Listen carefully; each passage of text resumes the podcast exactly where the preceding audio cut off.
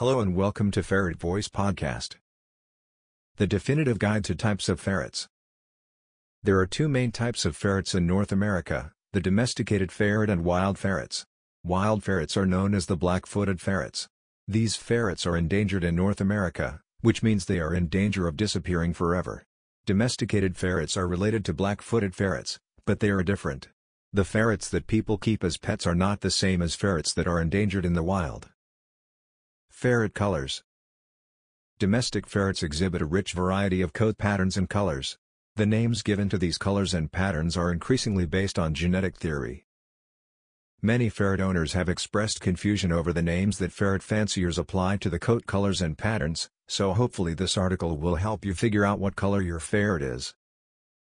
There are thought to be eight different colors, albino, chocolate, black, topaz, cinnamon dilution of sable or black, red, champagne, cinnamon dilution of chocolate, sable and dark-eyed white.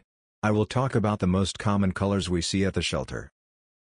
Albinos The colors in hair, skin, and eyes are caused by the presence of melanin. Melanin is deposited in the hair shafts in the form of microscopic granules which vary in shape, size, and arrangement, giving a variety of colors. Albinism occurs when a ferret, or any animal, is unable to produce color pigments. The red color of the eyes and not the iris, but the blood vessels in the retina, iris and sclera, the white portion of an eye. These ferrets have pink noses. I used to see a lot more albinos when I first started working with ferrets, but the fancier colors seem to be more prevalent now. Chocolate The chocolate color is a variation of the sable. The dilution is a result of a small change in the structure of the pigment molecule. Years ago we used to call these ferrets Siamese. The guard hairs are warm milk chocolate brown with a white or golden undercoat. A chocolate ferret can have brown eyes, but I have seen a couple chocolate ferrets with dark burgundy eyes. Their noses are usually pink or beige.